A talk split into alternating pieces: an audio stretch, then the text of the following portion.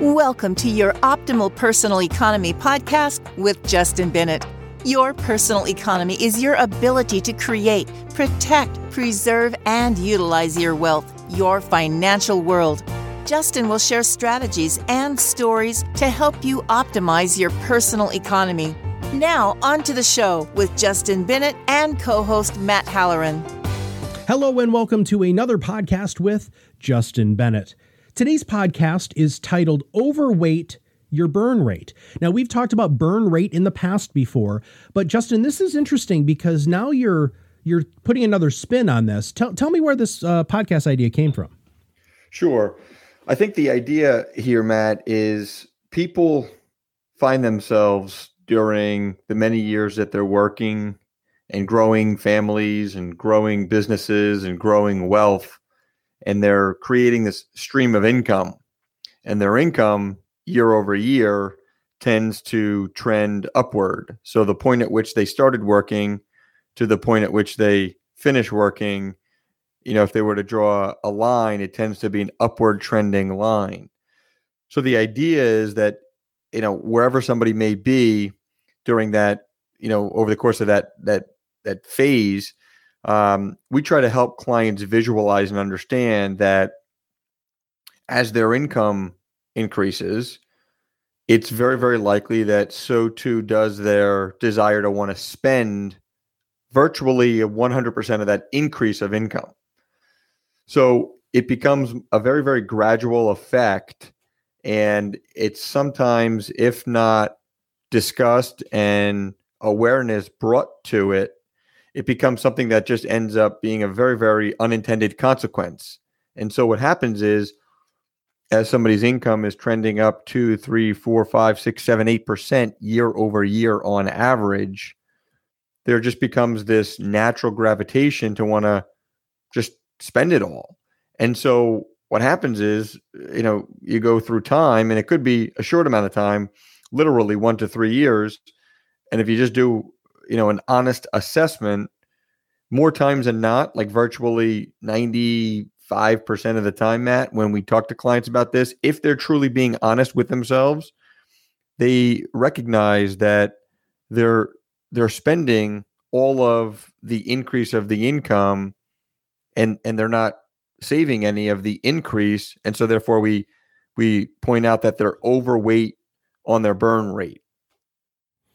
That seems quite dangerous, right? I mean, uh, and by telling them that they're overweight on their burn rate, it, are you finding that that changes the behavior to not continuously increase their their quality of life uh, and to maybe take smaller increments? So we don't tell anybody anything. We help people discover what is. And so when we are able to take that approach and just simply through a series of questions and discussions, start to put together factual information, you know, oftentimes the client is able to say, ah, I see. Yes, I'm spending all of my increase in my income. So instead of us telling them, if we can help them self-discover it, they can then take ownership of it if they want, and then make the decision to either change it or keep on the same path. So it's a it's a it's a very, very favorable, comfortable, secure conversation. Mm-hmm. And so we don't want anybody to ever feel like if they're going to be confronted, then they never want to have the conversation. So I think how we do it is very, very different than maybe the perception of. But um, I think the takeaway, Matt, quite frankly, is that uh, it's such a gradual thing over a fairly long span of time, you know, often case ten to twenty, in some cases thirty years, that the gradualness of it, you know, doesn't, isn't felt year over year, but rather it's felt when they get to the end of that time frame and they look back and things become very, very clear. In fact, you know, hindsight becomes twenty twenty. And so what we tell our clients is that there's no rewind button once you're there. There's no redos. So let's get this right the first time. And so let's just, let's not, you know, have these conversations with the idea that we want people to sacrifice their current day lifestyle, right? Because that's, that's the furthest thing from the truth. Because I think someone could easily be listening, Matt, and be like, well, are you saying that I should compromise my current day lifestyle to save money in a nutshell? And that's definitely not the case. You said something that I think is a huge differentiator, and I want to highlight it again, if you don't mind. Your background in interpersonal communication and the study that you have done with human behavior does show that if you can provide a, uh, an avenue so that clients discover, I love that word that you said, discover what is, when they own that, they are much more likely to implement than if you issued an edict. Is that is that a clear, or is that, did I summarize that okay? I think you said it, you said it very, very nicely, yes. Okay. So with all of that, hindsight is twenty twenty, and you try to get that covered on the front end. What sort of, um, would you mind, and we, you and I haven't really done this before, uh, but would you mind maybe asking me some of the questions that you ask your clients in order to help them discover that? So so our listeners can just see just a little under the hood of, of Bennett Financial. Sure. So we would start by saying, hey, Matt, you know, when you think about your month-to-month outflow of money, so the money that goes towards your mortgage, your property taxes, the cost to run your house, the groceries, um, you know, the, the extracurricular activities for your children, the vacations, all of the more predictable and fixed expenses, if you will. We'll call that your burn rate. And if you were to just, you know, have a um, have a rough idea at a high level, on average, what do you think? What do you think on a month-to-month basis, Matt, your average burn rate works out to be? Three to four thousand dollars easily. Okay.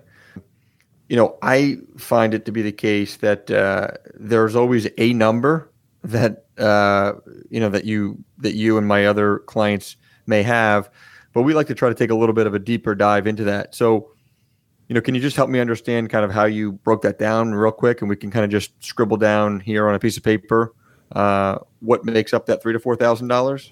Yeah, so that that would be, I think you really hit the nail on the head. Uh, you know, kids, extracurriculars, and and honestly, it would be uh, eating out.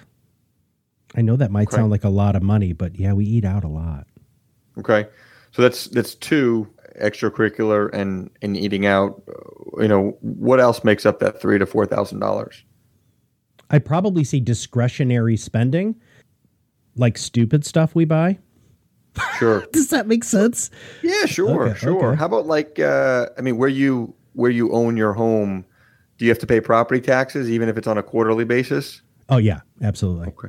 And so, what are those property taxes, if looked at monthly, work out to be? Uh, probably two two thousand. Wow. Okay, so that's two thousand dollars. I obviously already undershot that that first number. Yeah, that's sure. two grand a, a a month. Yeah. Now, I think you had a relatively small mortgage balance yeah. in comparison to the fair market value of your house, which is great. But when you think about, you know, just the, the mortgage payment, so you, you know, you have that mortgage payment going out every month. What, what does that mortgage payment, principal and interest, work out to be? Yeah. Well, we've paid that down a whole bunch. So, uh, you know, I'm, I'm, uh, you know, that that's only like twenty-two fifty. So, okay. So twenty-two fifty, uh, plus the two thousand property taxes gives us to like forty-two hundred. Plus the extracurricular activities for the kids, plus the the uh, eating out of uh, two to four thousand. So we're kind of closing in on eight to nine thousand dollars a month. Yeah, so and that's so, double what I just told well, you at the beginning. So what we'll do, Matt, is you can see we'll start to have these conversations, mm-hmm. and the number, the real number, ends up being much larger than the originally right. than the originally stated number. Yeah. That's fantastic. I mean, so so the listeners can see right off the bat. I mean, I, I was pretty confident, just just to be honest. I was pretty confident in that number because I didn't look at it more closely. So, man, just, just within less than two or three minutes, yeah, we well, I need to overweight that burn rate, right? Obviously make you feel badly oh, no. or feel bad or, or disrupt or upset you or, you know, no. the, the point is, as you can see, because that was probably as close to a real live scenario yeah. as we can get. I mean, the point is to help people self-discover and help mm-hmm. them become educated. And once we get to a number, then we could say, okay, well, we got the number. And let's just, for sake of conversation, say it's ten thousand dollars a month. And then we say, okay, well, we, we know what the, the household income was, whether it be one or two spouses working, right? And we know what the after-tax number is on that on that income. So what we simply do is we compare the after-tax income to that burn rate that we that we help the client figure out what is. And then oftentimes, you know, there's there's a there's a delta, there's a difference, and the difference it tends to be positive. And so therefore, to me, it suggests that there's capacity, there's capacity to save. And when we look back, you know, over the previous two or three years, the capacity tends to be greater and greater. But what happens is that rising capacity ends up getting eaten up by, you know, kind of the one-time things. Hey, I'm going to put a pool in the backyard. Hey, I'm going to, uh, I'm going to buy that third car. Uh, you know, hey, I'm going to, um, I'm going to buy that that ten thousand dollars watch that I've always wanted. So what tends to happen is this this additional income that we can help clients determine what is gets eaten up by this propensity to consume, this burn rate. And it's usually on bigger ticket items, and it, and it wipes it right out. So all we do is we then just say, okay, if we continued on this track, right, we can actually get a rough idea of what, of what the end game is going to look like. So how much wealth will be there? You know, if we could just continue doing what we're doing. And we're never going to say, hey, Matt, you know, you and your wife need to totally compromise lifestyle. And like, you need to stop doing everything and start eating ramen noodles and, and uh, going the early bird special. Like we, we won't say that to clients, right? Because that, that would kind of suggest that we're stepping into the judgment zone, and we never step into the judgment zone. So, uh, but we're able to empower clients to then make a decision to say, okay, if you current, if you stay on the current track, and this might be a good place for us to kind of um, start to bring this conversation to a head for our listeners. But if you if you stay on the current track, Matt, you know, what is to be expected is X, you know, a couple million bucks.